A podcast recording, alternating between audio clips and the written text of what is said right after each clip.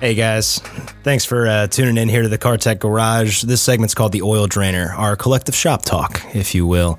Yeah, where all the junk falls in one place. Yeah, all those different fluids collect in one big bad tank. Parts, bad cars. We throw it all away.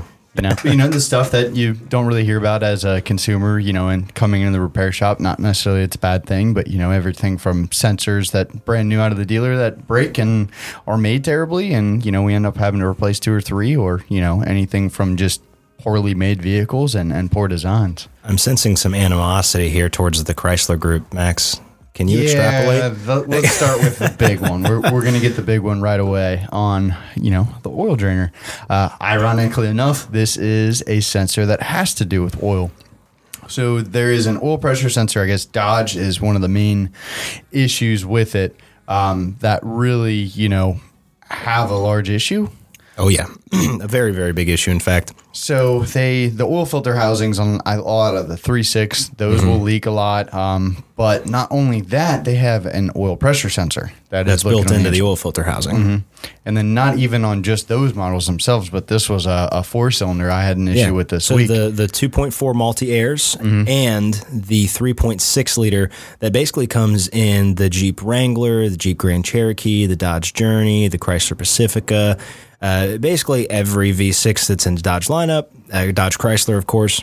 And they all are of the same similar design. It has an oil filter housing that, of course, contains the oil filter, but in that uh, is also located the oil pressure switch, which monitors engine oil pressure um, to let you know if anything's wrong, obviously. yeah. And that was with this Dodge Dart that I had, and I know you experienced a couple of the other guys experienced it too. Mm-hmm. But I had this Dodge Dart. It had an oil pressure code in the system. Um, we'll come to find out that it was leaking internally through this pressure switch. So it's there to monitor oil. Well, when it's sending oil pressure through it, and now it's going into the connector, and obviously Yeah, it's starting to external leak and everything. Um, it creates a wiring issue. You know, the resistance, the the connections aren't good because Yeah. it's buried in oil essentially. So, long story short, Max comes over to me on this Dodge Dart. Hey, oil pressure switch is faulty in the oil filter housing. I need one. I order one from Chrysler. Well, this one wasn't the three six; it was the two Yeah, cylinder. this- this was the- this was the on 2.4 back of liter. The block on the timing side. yeah, but still, he comes in. It needs an oil pressure switch. I order one from Chrysler. They ship it to us. He puts it in.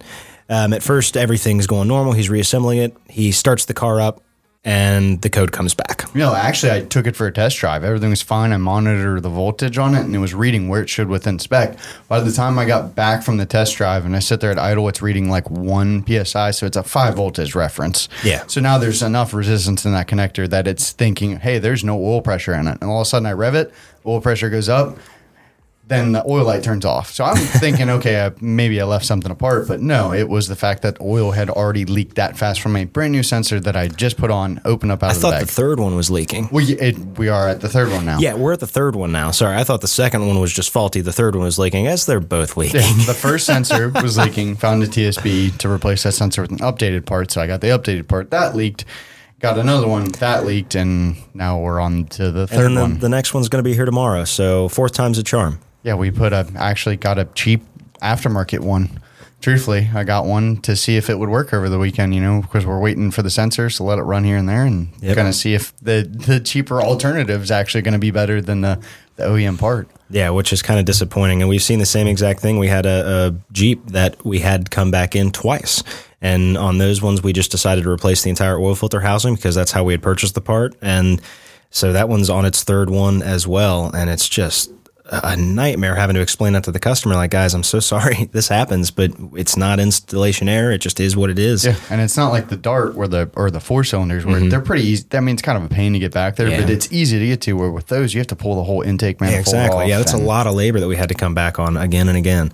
It's just annoying because you don't can't really tell. You know, obviously every time we do an oil leak, you know, repair, we drive it and re-inspect the whole area, but sometimes it takes a little bit of time for that housing to finally, you know, break free, sending a lot of oil everywhere because it's on the pressure side. You know, where the filter is. Yeah, and then I'm trying to do my best not to be mean to the parts guys. It's not their fault. It's not their fault. They didn't make it, unfortunately. They Yeah, just sold it. exactly. It just it is what it is. But nonetheless, um, next topic up: hide your cats.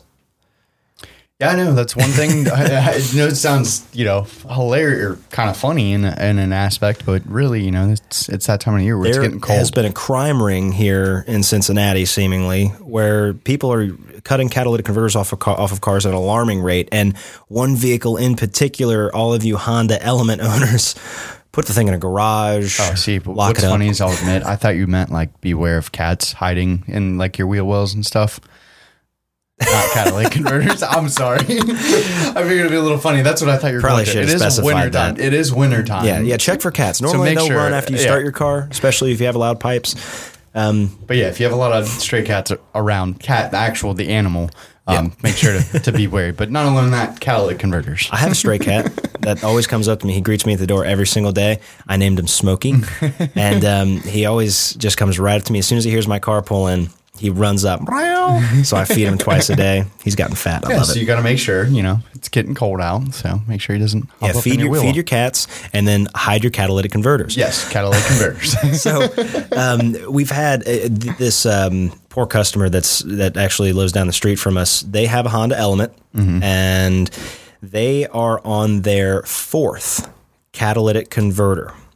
It has been cut off from their vehicle with a sawzall four times, if you can believe that. Oh, looks like we've got Aspen joining us. Aspen is Max's beautiful pup. Hi, baby girl. She's a, a giant, gorgeous animal. yes, she is. She loves loves making podcasts. Anyway, they're on their fourth catalytic converter, and they've luckily been able to go through insurance every single time here, which has been great um, for them. Of course, they've still had to pay their deductible, which is five hundred dollars every single time. So they are already out two grand just from people being assholes and coming and cutting off their Yeah. catalytic converters in the middle of the night.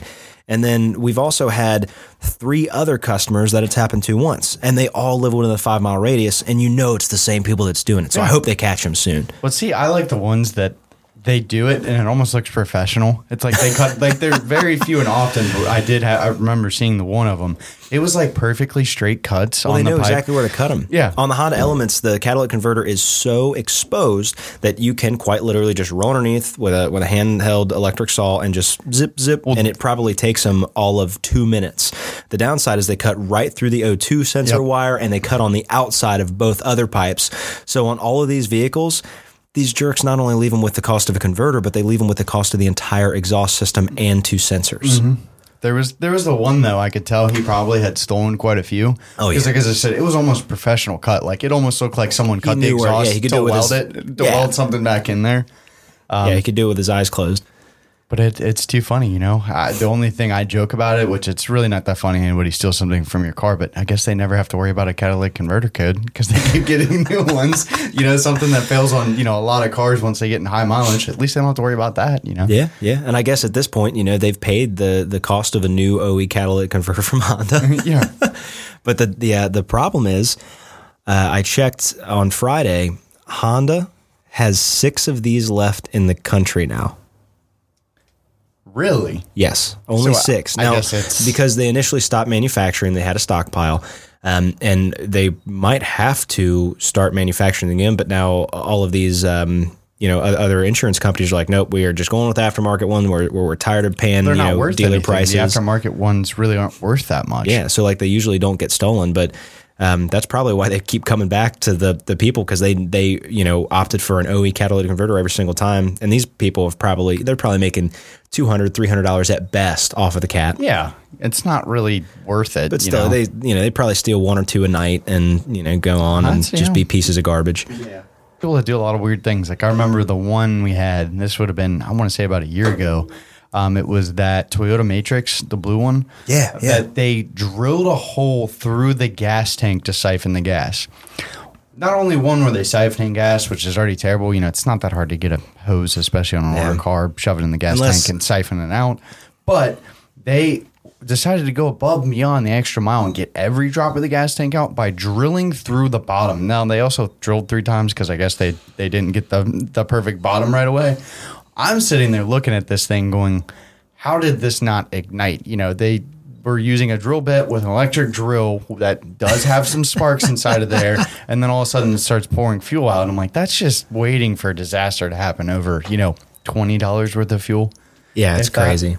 And my other thing, maybe they were just maybe they were like mad at, at the the person that owned it or something like that. This is, you know, That it could have been like some type of revenge situation. yeah, you never know. There are Never some do. some people out there. That's a little little far even for me. Even for me. You know, I like messing with my friends from time to time. Oh with yeah, would, cars, you you would know. go ruining their their belongings though. yeah, you know, like shifters on the the manual transmissions. If they're one of those like aftermarket ones, I always make sure to turn them around so they're backwards. So when they go to get in their car, it's like a nice little joke. Like, oh, reverse is up here now. It's like you know people that that can't type and they like peck. You switch their keys Yeah. around on their keyboard. yep, little things. Being you an. Office fan, like I will put your stuff in Jello. That's great. That's one of my favorite ones I've always wanted to do. Put my stuff in Jello again. Oh man. That's hilarious. What else? What other what other good stuff? Good uh, juicy things. Well, it's freezing cold here in Cincinnati. Yep. We've been putting batteries in left and right. I've had a bunch of old timers calling in and asking about getting antifreeze exchange. I'm like, Bill, you just did it last year. It's fine. It's still at negative 35 degrees. it's much it's much different. Than They're it like, I don't care. be. Take my money. But It's like, I don't know. One- you know, try to advise can, you can never do too much with you know coolant. You know, if you keep making sure it's Yeah. it's brand new. But all know. this long life coolant nowadays, it lasts five years after the initial interchange. I know all these manufacturers talk about 10 and 12 years. I still think five years is the right time to do it, you know, because after that, it starts to lose its freezing protection. So, of course, it has the ability to freeze easier and, da- you know, damage the engine because water obviously expands. Um, and then coolant obviously degrades um, with electrical conductivity. So as it degrades, it gets more electrically conductive. So that means that you know you the cooling system actually becomes like a grounding unit. Yep. Because you have a ground on, you know, your engine. It doesn't happen too often that it gets anything Uh, excessive. and newer cars are yeah. better, but with especially with antiquated electrical systems, Mm-hmm. a- and, you know now uh, nowadays alternators are so much more consistent too than they used to be. Right, except the Toyota Highlander. Was that, was that what it was? We'll not talk about that. No, I'm still trying to paint Toyota in a good light. I love Toyota though. you They're a great car Love company. Toyota. They're, all have their strengths and weaknesses. You know. I don't know. I'm really hoping that their quality still upheld because Ashley's got a 2019 Rav4. Well, you better check that alternator. Apparently, you know, Yeah, I guess that was only three years old. The, Yeah. alternator yeah, that wasn't failed. very good. That wasn't very good at all. But yeah, we've seen um, uh, you know a bunch of that stuff happen. Um, what else? Uh, you know, batteries. Obviously, tons of batteries. You know, batteries don't perform as well in cold weather. Um, I've seen. Uh, the, the the worst part is batteries are one of those things that everybody thinks that they are fully capable of doing themselves and exchanging a battery absolutely it's easy as pie on Yeah. most cars For I, I would say a lot of newer cars, it's getting a lot. It more is getting more com- difficult. You can mess a lot up yeah by doing a battery. You- Even though you it's really can. simple, You really know, There's so much there. Yeah, just like jump starting. You know, I mean, people mess up on jump starting and ruin batteries, ruin fuses, ruin cables all the time.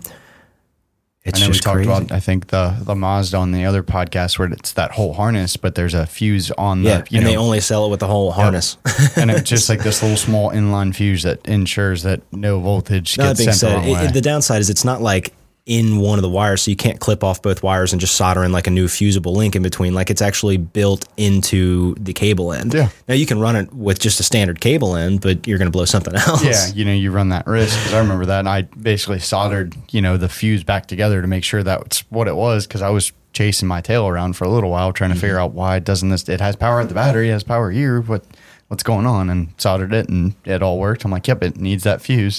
That's when we found out it's part of the whole entire harness. Yeah, exactly. That was a fun call to Mazda, and then an even more fun call to the customer. Yeah, you know, you have those. Which downside because he he jumped it backwards, unfortunately. Yeah, It is what it is. You know, stuff happens. happens. Sometimes it's dark. You know, I've I've definitely been in the place where I've almost put it on the wrong one before without thinking and just trying to rush through. And most cars have, you know, a red and a black. There are some that don't. So there's every Yeah. once in a while I even find myself, even I do it on a daily you gotta basis, double check it. I look and I'm like, okay, the, this is correct. You can you can hook these cables up. You know, you're not going to mess anything up. You'll be fine. Oh my goodness! And then tires too. Tire pressure checks have been crazy. Mm-hmm. Not a lot of people know this, but you know, all these cars nowadays have tire lights on them. You know, a tire pressure monitoring system (TPMS). great and bad. You know, there's They- they ups are and great. downs to them. Now, of course, they they started out because the EPA mandated them, and you know, then the Department of Transportation's like, okay, well, EPA obviously mandated certain regulations on fuel economy, and then the Department of Transportation's like, yep, this is a great way to do that, maintaining tire pressure. I get it, and they're right to do so. Um, but after you drop, you know, forty degrees from what it was in the summer, fifty degrees from what it was from the summer. Um, you know the the same air is going to condense in the tire, and within that same given volume, it's going to show as a lower pressure. I think the the number I've always kind of followed, and I remember I think the scientific is about every ten degrees of uh, temperature drop, it's about one psi. Yeah, roughly. roughly.